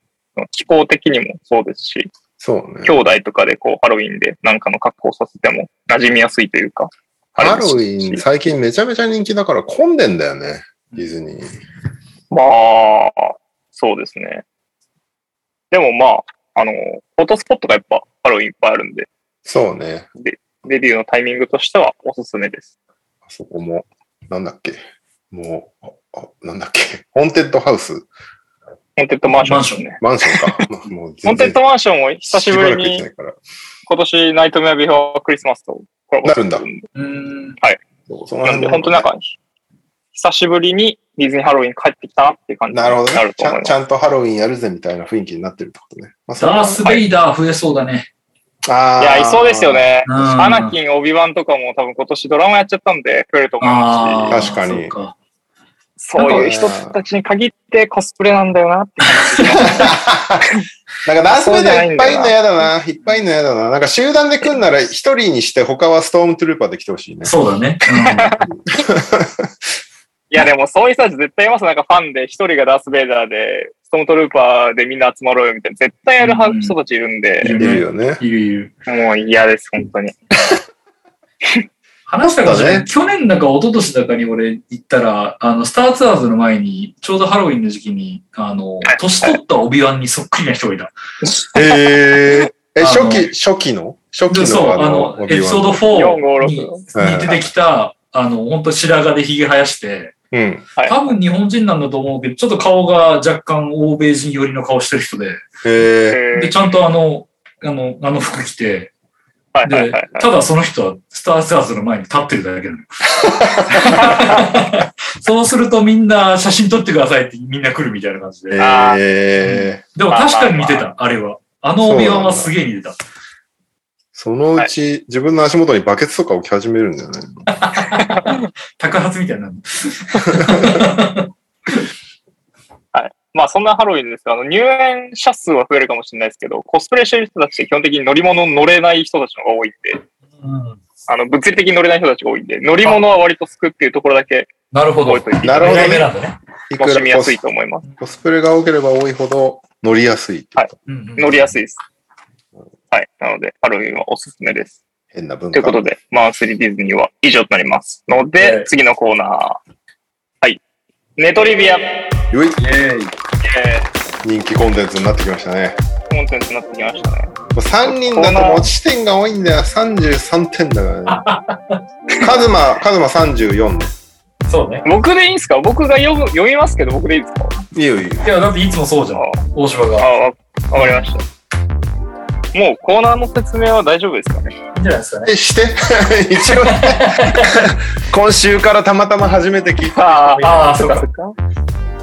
えー、トリビアはですね、あこれどういつもなんて言ってましたっけ明日から使えない豆知識を投稿していただいて、えっと、メンバーが、まあ、持ち点、満点が100点になるように持ち点が振り分けられるんで、へーじゃなくて、こう、ふーんって言わせた数によって点数が決まるコーナーです。はい。なので、はい。毎週のように審査基準がブレていく。あ そうですね。 まあ、気分で変わるところがあ気る。分で変わるんだよね。じゃあ、いきますね。そうね。サクハルパパさんからですね。ネトリビアへの投稿です。さかなクンの好きな食べ物は、言わずもがな魚料理。反対に嫌いな食べ物はピザ。ただし、シーフードピザが好きか嫌いかは不明。 以上になります。嫌いな食べ物ピザなんだ。えっとどういう順番だろう。そう確かに。あ、上、上から行くか、じゃあ今日は。はいカズマを最後にするため。はいえーっとね。申し訳ないんですけど、僕はさかなクン好きにで、非常に興味があるので、2。 10。お、12。僕も10ですね。おーなので、はい。22点にはい。なります。すいません。これでもささ持ち点33の10か。まあまあ、ちょっと難しいですね。難しいんだよ。33点の配分難しいんだよ。持ち点33の2が出たんで、もう大丈夫じゃないですか。これより下なかなかない って。だい、あの、やっぱね、興味ある話題は、あの、不運じゃないから。まあまあまあまあ、そうですね。。低くなっちゃうんですよね、おのずとね。僕、さかなクン大好きなんで、俺。 我が家はさかなクン推しなんです。はい。じゃあ、次いきますね。こんばんは、土井健です。ネトリビアへの投稿です。2022年版関西の住みたい街ランキングでは、1位梅田、2位西宮北口が3位以下を大きくはん話していた。以上です。よろしくお願いします。ごめん、もう一もう一回言ってもらって。 全然入ってこなかった。 2000 2022年版関西の住みたい街ランキングでは1位梅田、2位西宮北口が3位以下を大きく引き離していた。以上です。よろしくお願いいたします。そうなんだ。梅田なんだね、1位。え、住みたい街ランキング住みたい街ランキングです。梅田って住めるのそもねそも。住宅を見たことがないけど、新宿みたいなもんでしょ、要は。住みたい街ランキングです。そうなんだ。そうなんだ。梅田駅そうなんっだて、梅田駅からすぐ目の前にあるビッグカメラに行くのが超大変なんだよね。 ああ、そうね。そうそう。あれ解消されてないの未だにそうなのかな最近行ってないけどなえ、なん、なんなんかその、関西だったら、苦楽園とかなんかあの辺が出てくるのかなと思ったけど、いや、住みたい。ねなんかも住っんとでみたいみたい住な。宅街、吉祥寺的なのないの大阪って。非常時的な、どこだろうね。 西宮、北口が俺あんまわかんないけど、そこ、そこは、北口なのなんなんでそこだけそんな細分化されてんの梅田は梅田なのに。うん西と宮北口。天王寺とかじゃないことはなんとなくわかるけどっていう感じだな。そうね。震災橋とかね。この辺ではないんだろうなとは思うけど。まあ確かに。一応ランキングベスト5もくれてるんで。あ、くれてん点数の後に一応。発表しまあ、点数後にね。そうね。そうはね。カズモに聞いたって知らねえもん な。カズモえー、はい。はい。えー、っとね。33点。13。うんはい15。 15、28、12、 50 40点です。あ、いや、全然計算できない。40。すい ません。まあまなるあほどまあまあっまてあ感じ。まあままああ、不運ではあった。いや、不運では。はいうん。まあ、あの、へーでもない、そうなんだが出てたのはちょっと個人的には面白かったですけど。 はい。ちなみに、今回は数ものランキングを参照しました。うん1位、梅田、1137ポイント。2位、西宮北口、1128ポイント。3位、これ三宮で合ってます三宮。うん。三宮、696ポイント。うん4位、ナンバー、542ポイント。ナンナバンバー。ー。うん。 5位、天王寺、490ポイント。 嘘本当になんか有名な街あげてるだけじゃないこれ。えー、天王寺行ったことあるの本当にみんな住みたいのこれ誰が、誰を対象に アンケートしたんだこれ。僕の知ってる天王寺ってあの、なんか、商店街じゃないですけど、ああいうとこですよね。なんかあの、フグがいるとこですよね。それは、あれじゃない、あのズボラ屋の男ってことあ、天王寺ってフグじゃないですか。それはあそこでしょあの、有名な通りでしょ通、あのえ、通天閣とかって天王寺じゃないですかエリア的に。通天閣はなんかもう、もはや、えちょっと待って、なんかそう言われると自信がなくなってきたけどさ。天王寺エリアって僕、あの、アベノハルカスとかあるとこですよね。ああ、そうね、通天閣、そうね、通天閣、そうそうそう。あの通天閣そうですようん、ね。天王寺動物園の横のとこだね。はい、ああ、そうか、そうか、そういう意味じゃ服か。確かに。そうですよねう。ん。なんかでもふ、わっとした情報です。広いよね。そのエリアが。うん、あのね、あと、天王寺はね、なんかあの、アベノハルカスができて、さらに感じたんだけど、なんかその、なんだろう、光と影の差がすごい。そうなんだよね。 本なんあれですかか錦糸町みたいな感じですか禁止みたいな感じ。そうそうそうそうああ。あのーなんだろう、なんか、なんだろうね。いや、天王寺は本当住みやすいんだよっていうのがあったら申し訳ないんだけど、あのー行ってみて思ったのってなんか、すごい無理やり感がある街なんだよね。確かにな。へーあの、アベノハルカスってすごい、あの、綺麗なさ、施設が、あのーできて、で、でかいのがドーンとある横になんかもう本当あのーホームレスとは言わないけど、なんか、この人たち何してんだろうな、みたいでな。しょだってすぐ横がもう西成でしょうん。えー、あ、そういう感じなんですか西成がどこかよく分かってなかったです。西成もだから、あの、通天閣からそうそうそうその、の通りを。う。うん。天下試合とかね、あっちの方だよね。そうそうそう。うん。だなんかほんとね、あの、まあ、ある意味面白い街なんだけど、住みたいかと言われるとちょっと疑問だなっていう感じがするかな。まあこれ誰が対象か分かんないですけど、関西の人からすると、どうなんですかね。いや、まあ、ありなのかもしれない。まあ、なんなら俺、あの、自分の幼馴染は天王寺に住んでるからなんとも言えないんだ けど。まあ、でも、住みやすいのかもしれない。あーアクセス的に住みやすいど感うじしですかね。どうしてもさ、なんか東京とひ比較しようとしちゃうからあれだけど、お大阪はもっとこうギュッ、ギュッとしてるじゃん。ギュッとしてる中のく区分けがきっとすごい細分化されてんだろうね。そのうん向こうの人たちからすると。そことここは近いけど全然違うよみたいなのがあんのかもしれない。うん。西宮北口っていうその分け方がよくわかんない。南口は何なのかもう超下等なのかな 何なんだわかんない。北口に住みたいんじゃないですか。全然違うの、きっとね。じゃあ、三つ目いきますね。はいまだありますよ。お疲れ様、あ、間違えた。えー、ネタリビアへの投稿です。こんにちは、こんばんは、エリゴーです。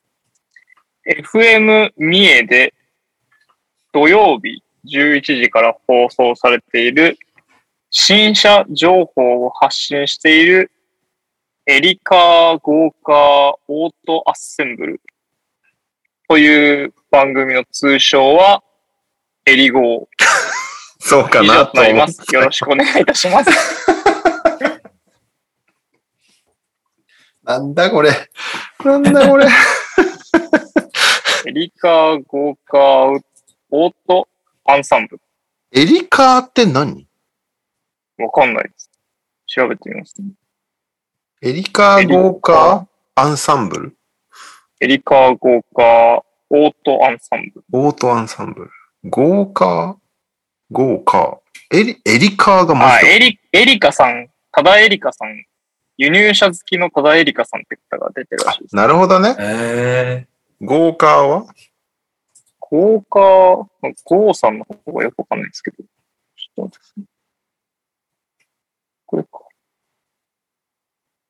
車、車マイスター一級のゴーカーって人がいるらしいですね。あもうゴなるーカほーど。でも名前なのね、ほんエリカー。ゲームみたい豪な華感じじゃないですか。なるほど。はい。わかりました。なんか人気 YouTube チャンネル、ゴーカーチャンネルがあるらしいですよ。あ、そうなのはい。でもこ、これは三重、三重 FM だっけ FM 三重11時から FM 土曜日ですね。なるほど。うん。 はい。はい。えー、22。ー、おおえー、17。 17、はい、39、20、お59点。それでも59か。いや、 59だとトップ3入ってないですよね。いや、入ってない、入ってない。でも、結構どうでもよかった。まあそうですね。結構どうでもよかったですね。えー、はいじゃあ次いきますね。お疲れ様です。幸太郎です。ネトリビアへの投稿です。トロントに住んで6年近くになる私幸太郎がナイアガラの滝に遊びに行った回数は2回。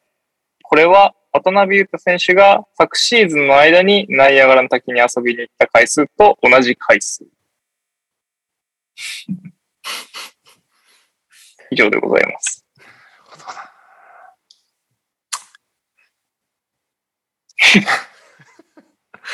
これあれだね。カズマいつもトップバッター頑張ってる ね。いや基僕準は割とドライに判断してますよ。うん。いやでもなんか基準になっちゃうのがあれだね。まあでもみんな気にしずに採点してるからいいか。はい。はい。 3。 6。 9、3、12点です。はい。これはちょっとあれですね、オリミラさんのあれをああ、ちょっと意識しすぎてるから。確か意に。識しながらかなって思いましたね。なんか、ふん、ふんをなんか通り越しちゃってる感じがね。 そうかっていう感じのなんかレベル感になってますね。そうまあまあまあ、投稿する方が大変だと思うんで、はい。そう ね、申し訳ないけど。はい。ありがとうございました。続いてです。えー、よっぱぱと申します。いつも楽しく拝聴しています。ありがとうございます。います。投稿5回目です。5回目でした。すごいえーね。ネトリビアに投稿します。ネトリビアに投稿して、全く笑いなく、割と高得点がつくと、なぜだかものすごく凹む。っていう投稿ってことっていう投 稿です。これまた難しいのが来ました。難しいな、これは。確かに全く使えないけどね。全く使えないですけどね。これは、難いしいやー、ちょっとこれは、いや、お俺はもうこれは判断基準あるから、いくきますけど。はいどうぞ。 6! 5。 5、11、えー、3、14です。これは、明日使えないことは間違いないんだけど、はい。あの、いや、そうだろうよって思うのよ。 なるほど、なるほだから、別になんかお、驚きも特にないっていうね。そうね。ど、なるほど、なるほど。ふーんじ僕ゃないもこれ基準的に、あそうっすよね。うん、そうそうあとそう。豆知識でもないっていう。そうう、んこ、俺の脳にシワが一個も増えなかった、今。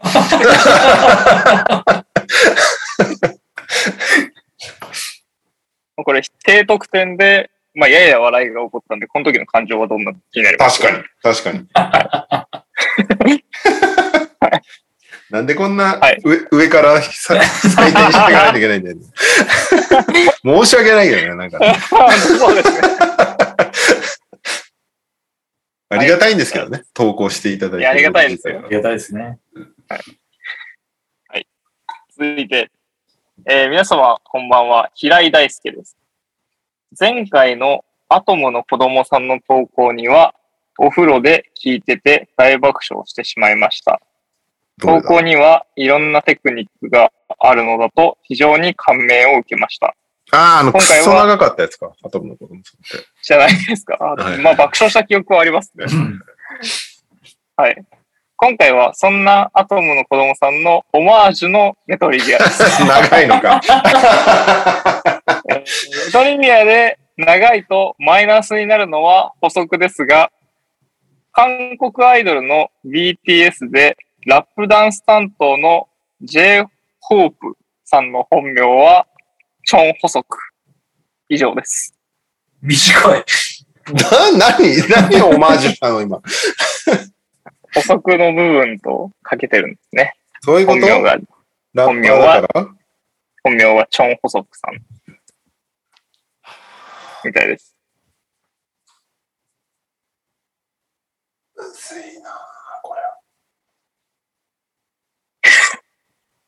はい。はい。申し訳ないですけど、9。 9、 4。 4、20、ええ おおすごい。 33点です。ちなみに何が20にさせ たえ、めちゃめちゃどうでもいいですけど、BTS のラップダンス担当の本名っていつか使えるかもしれないじゃないですか。チョン・ホソクでしょって。ああ。俺はむしろ、むしろそこが、まあ俺はマイナスポイントになったけどね。おー、なんでですかいや、使えるから、あーうん知識として。そうね。確かに。そうそうで俺全くもって、申し訳ないんだけど、BTS にそんな興味ないんだけど、曲とかはね、曲とかは出来いいし、すごいなと思うけど、そんなに BTS、BTS でイエーイみたいな感じになんないから。でも、周りにいるからさ、BTS 好きって。うんあー。あ、超音補足でしょっていう感じで使えるなっていう ところが逆にマイナスポイントになっちゃいましたけどね、僕は。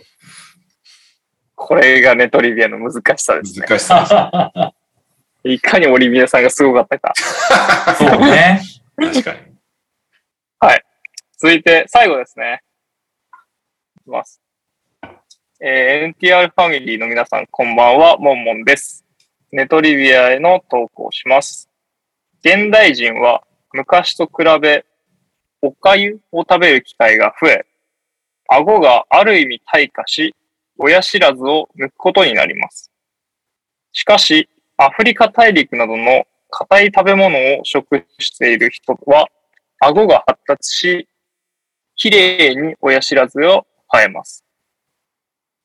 よろしくお願いし ます。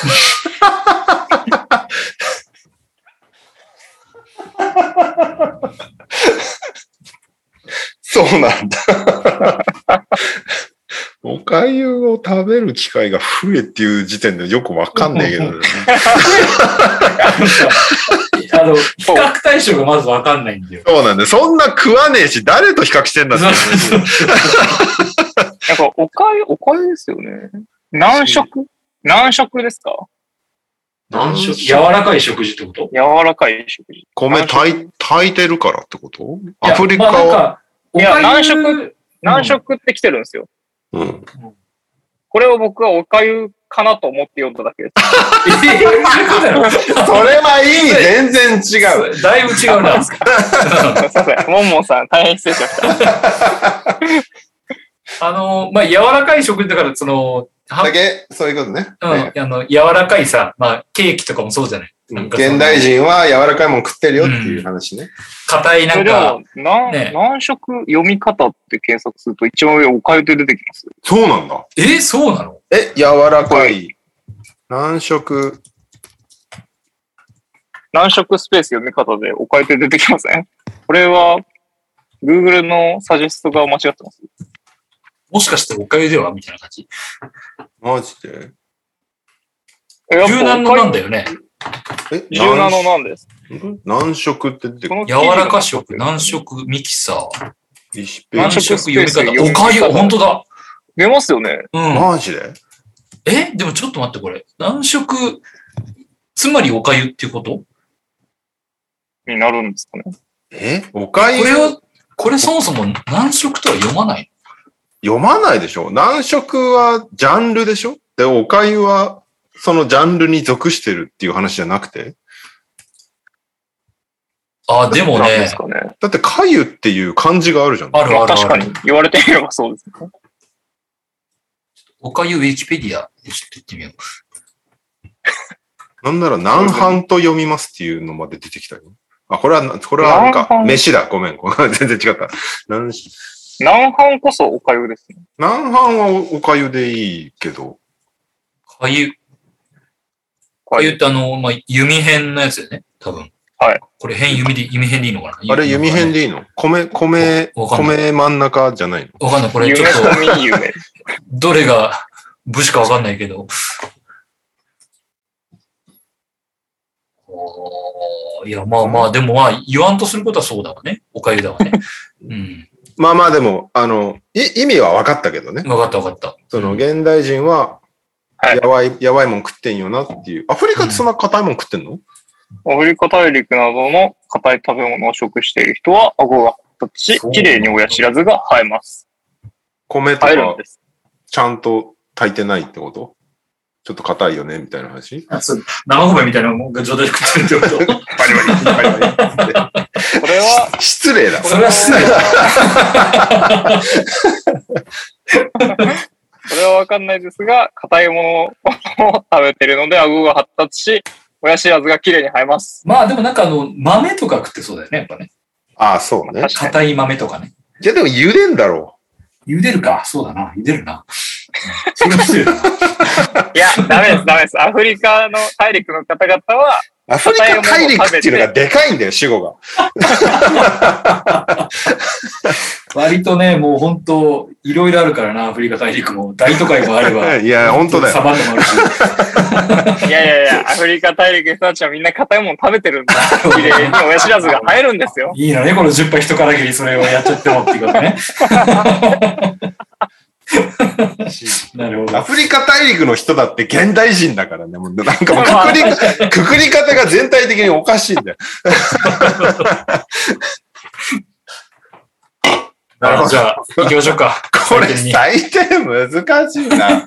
えー、でも、あうーん25。おおは いえーっとね、12でお願いします。 12、37、34、ど高っすごいね、待ってんじゃん。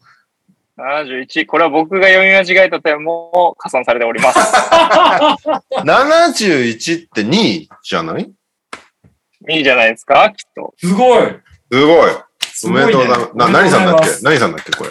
モンモンさんです。モンモンさん。おめでとうございます。ちょっと、くくりが甘いですけどね。うんそうねそ。の主語が甘い。 T、TS がございます。おそうなんだ。デラベドバも柔らかいもの食べてたから抜いたんですね。どういうこと最近、親知らず抜いたんですよ。ああ、そういう こと。はいうんなるほエトリビア以上となります。ありがとうございました。ど。で満点はいや初なんじゃないですいか。やねそうね、一人持ち点の満点も初めてじゃないまあ僕が読んでなかったら20点ぐらいですけどね。まあね、その、読まれるタイミングの運もあるからね、やっぱり。そうです、そうでうす。ん。やっぱこ参加メンバーにれ、よって。人数多い方が高得点になるね、やっぱりね。そうね、確かに。うんバランスよくこう偏りがなくなりますからね。そうそうそうそということで、ソータも来ていないので、お兄貴が来ないまま、タブアツさんのトゥーニャオさんが寝かされる形う。のじゃあそうだ来ね週に。はい。あ、回しじゃまあしょうそその分、い一個だけ忘れてたニュース入れていいですか右さあ、んいどうるぞんどうで。ぞ。はいはい。えー、村上宗隆5打席連続ホームラン。 おー日本方面。すごくないですか すごいね。あの人いやすごい何なこのれう、ん。純粋に聞きたかったんですけど、うんこれめっちゃ難しいかもしれないですけど、バスケで例えるとどれぐらいすごいですか ?5 試合連続トリプルダブルとどっちがすごいですか5試合連続トリプルダブルの方がすごいんじゃないかな、でも。日本ならなおさらね。ねうん NBA ならまだあるかもしれなういけど。ん。あ、NBA でで。NBA で言うと、なんだろう、ね。 5試合連続トリプルダブルよりも出ないんですかうんでも NBA で言うと、5試合連続トリプルダブルは、ゴリ寄せばいけるから。うん。あまあ、やろうと思えば感はそうそうそうそうあるかもしれないです。でも、5打席連続ホームランまあ、そはっ、か。ゴリ押してもできないから。確かにに。いや、なんか割とその、さっきの話じゃないけど、連続スリーポイントとかとなんか似てるような、ちょっと気もするんだけどあな。ーその、連続スリーポイントの本数がちょっと桁外れみたいな感じの、はいはい。ホームラン1本2本は普通に出るから、なんかそうじゃなくてもう本当にずっと入り続けてるみたいな感じの、なんか、えー、チャンドラー・パーソンズさんのあの、じゅなんだっけ、十そう何です本だっけ。ね。はいはい今、もうそこが一番、あれ、今までが4打席だったんだっけ今まで4打席、王さんのあれかな、確か。で、4打席をあ前ーの試合でやったっていう話だよね。これね。えっ、と、3打席を前でやって三、打次2打席だな。で、2打席かな。うそうんかそうかそうかだから、あの、日をまたいで5打席連続。で、最後のもなんかほぼ、なんか結構ホームランに近いみたいな感じの二塁打だったのかな、確か。すごいよね。うん。本人分かっでてなかったも、王しょさん、王さんぶりって言われると、結構出ないもんだなって今思いました。そうだよね。ねウィルト・チェンバレン以来みたいなな。話でしょ。あいや、まあそういう感じですよ近ね。い近い感覚的になんかそういう感じなんだろうなって今思いましうん。まあ、なんだろう。でも、すごい、すごいっすよ、やっぱり。 本当に。いや、なんか、すごいよね。なんか、でもなんか、急に出てきた感もあるんだけど、村上選手って。うん。でもドラフトは2017年、うドラフん。ト1位、九州学院高等学校。2018からヤクルトなんですけど、一軍からプレイしてるのっていつぐらいからなんだこれ。20年ぐらいかなもっと前か。もう翌年にはプレイしてるのか。村上は、でも、でも代表とか出てるもんね。うんオ。リンオリンピック出てるもんね、そもそもね。 2000年生まれの、えー18年からヤクルト。で、えー、1軍デビューは1年目で一応デデビューしてるのか。うん。うん。初打席、初本塁打。はいはた。へえ。い。どちらかというと2軍がメイン ?1 年目は。 1年目はそうだね。まあ、あのーやっぱり高卒だかはいはいはい。ら、ううんん、高卒は正直1、2年目はそ正直全然期待してないっていう。もう、まあそうだあよねの、とにかくちゃんと育てるというか、あの、プロに、プロで戦えるだけの技術というよりも、まず体力つけてくるみたいな感じ。やっぱり。うんうん、百何十試合持たないんで、当然。はいはいはい。うんあ、でも2年目でもうオールスターファン投票1位。そうね、だから、そこから、あの、もう、だいぶ頭角を表してる感じだと思う。まあ、あれかな、なんかその、割と球団が良かったよねっていう感じはするけどねあ、ーヤクルトはっいはいはいていうところが。まあ、今でこそ強いけど、しばらく弱かったし、はいうんん。まあ、だから、その弱いチームだからこそ出してもらえたっていうところも当然あるだろうからさ。うん。いやー、すごいよな、うん。久々にまあなんかあとこういう大型バッターみたいな。すごいのはこの3打席打った試合が甲子園なんだよね。う。うんん。へー甲子園やっぱ広いんで、うんうんう。ん。なかなかそんな、あの、ホームランも、そう、そうそう簡単にはっていうところだし、あなるほの、えー、神宮はまあ、あの、どちらかというと狭い球場の方になるから、うん。東京ドームとかむちゃくちゃ狭いんだけど、あそこうとんか。だからまあ、あの、球場、なまあ、いわゆるパークファクターっていうけど、ああいうとこで考えても甲子園で3本連発打ってるのもすごいしっていう。そうね。うん。しかもあれ、3本目なんかレフト方向に打ってなかったっけ確か。甲子園。えー、そうだね。左中間越えホームラン。そうだよね。いやー、すすごいね、ほんと。いや、なんか、久々だな、こういう。打者でワクワクする感じの。うん。はい。はい。すいません。ありがとうございます。夏の間に一回やっときたいですね。HPP。そうね。やっときたいし。確あ、HBP か。HBP。 HBP。はい。じゃあ、エンディングいきます。はい。エンディング2通来てます。皆さんこんばんは。もんもんもん新連載掲載号のジャンプをつい買ってしまった平井大輔ですはい。最近、マークトゥナイト NTR の過去文をホットビーンでウィーク1から聞き始めました。ありがとうございます。めちゃ。ゃめちゃ長い道のりになりそうですけど。エンディングの形式ができた瞬間を目撃したり、レオさんの KIJ ムーブメントを知ったりと、昔からどの回も粒揃いすぎますね。まだ聞いたことがない方は、ぜひチェックしてみてください。宣伝ありがとうございます。ありがとうございえーエンディングへの投稿です。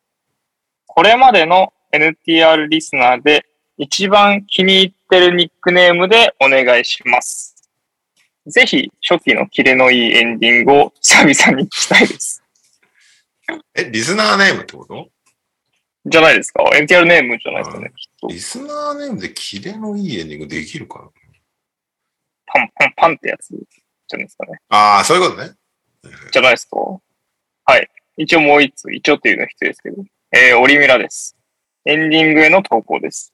そろそろゲスト会しませんかそこでお題ですが、次回のゲストは誰でお願いします。どっちも、どっちも一回やったことある気がすんな。どうしよう。どっちでもいけますね。あとなんだっけゲスト誰か、うん。ええー気に入ってる NTR ネーム。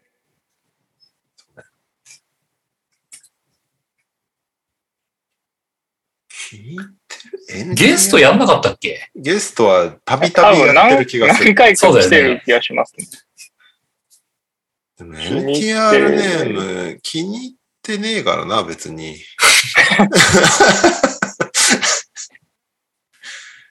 そんな、この N- 確かなんか NTR ネームいいなっていう感じで接してないからね、NTR ネー ムと。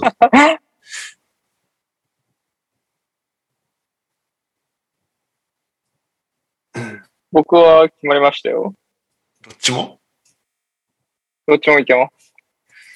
もうどっちもいけるかな。本当にちょっと、ゲストでいいゲストでいいです よ。結局、たびたびの方でいいですよ。大丈夫ですよ。ゲスト。まあ、夏の間にやりたいようなゲスト会いいかもしれないですね。確かにね。そろそろや、夏そろそろゲスト会やりませんかって言ってるんで。夏だからこそ的なはい。確かに、でも夏はよくね、一時ゲスト呼びまくってたもんね。そうですよね。事故りまくってオフシーズンでたけど。 はい。いけますかそう、いけますか誰で締めますかじゃあ、両締めでいくなかなかないおかマら。ジか、マジか。うんじゃあ、僕、右さん、レオさんでいいですかね。はい。では、えー、エンディングのお題ですが、そろそろ次回会で、えー、次回のゲストは誰いきます。 3は、 2、1。石田さん、いかめし今今やさん。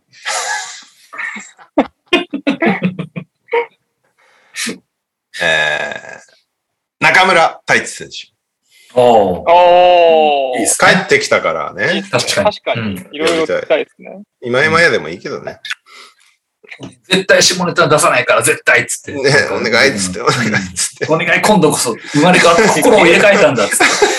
うんそれであのゲ、ストこ、ゲスト告知しないでいけばいいんじゃないですか。そうね。確かに質問を受け付けないっていうスタイ今日ル。 の、告知は投稿なしです。確かでに。も、でも何者かが保険肉に手を回してちょっと投稿してもらい ました。絶対嫌われんだろうな。絶対嫌いもう、もう二度とダメだ。もうね、うん。ね。うんでも、あの、い、い一応、彼女のために言っとくと、あの後、現場とかで会うと、すごい、ちゃんと親しげに話をしてくれますよ。あでもそれは、量だからじゃない あ、俺が保険肉じゃないから。 えそうそうそう。保険肉、保険肉でもないのと、あと多分、あの、俺だいぶやばそうだなっていうのはちょっと思ってる。あ、そうそうそうかなそうか。可能性としては、うん普通に保健肉さん声かける可能性ありますよね。会 場、会場とかでそれこそ、あイカあ。飯売ってるところに、保健肉です。NTR の時はどうもみたいな感じで来たら、どうリアクションするんですかね。ねえ。まあでも、保険肉って名前覚えてないと思うけどね。そうね。うん。ちょっとね、なんかどっかで出てもらえる回があったら、ぜひお願いしたいですね。はい。はい。一回締めましょうか。See you アゲイン。 again. そんなさら っと。こと言いますよ。あ、じゃあ、し司会、司会さんお願いします。司会さん。はい、いきますね。しー。アゲイン。あげはいー。お疲れ様でしおた。お疲れ様でした。ありがとうございました。そうか、でもね。前々ちゃん出てくれた時は、まだ対人ロケして、ロケそうそうそうそうっていかロ収録してたからね。もう本当に嫌だって言ってたのすごい覚えてるそうね。申し訳ないです。うん申し訳ないなと思いながら、でもこっちもなんか酔っ払ってるから、なんか、あの、ちょっと面白くなってきたら、申し訳ないなと思って、なんか、良くない、昭昭和な感じ良くないと思そうね。う。うん。あの、なんだっけな。あの、NTR のサイトの方のコメントだっけな。おっさんがセクハラしてるのがキモいみたいなコメントがついてた。なんか、面白いんだけどセクハラがきついみたいな コメントが。うん、確かに。まあ、まっとうな。まっとうだよね。。なんなんせあのラ、ラジオネーム的なものが包茎となんとかとかって言ってる時点でもうね、本当 に。統計言っと、とくけ統ど、計セとオリクンピッハクはラしてんのは保険肉なんだけどね 無理かな。この逃げ道はダメかな。こんな保茎育さんの投稿お待ちしております。そうですね、お待ちしてます。えーよろしく最お願いしま近、す。最近ご無沙汰してます。 ありがとうございました。ありがとうございました。おお疲れ様疲れ様でしです。ということででた。ではは、では、おやすみなさあ。いーおやすみなさい。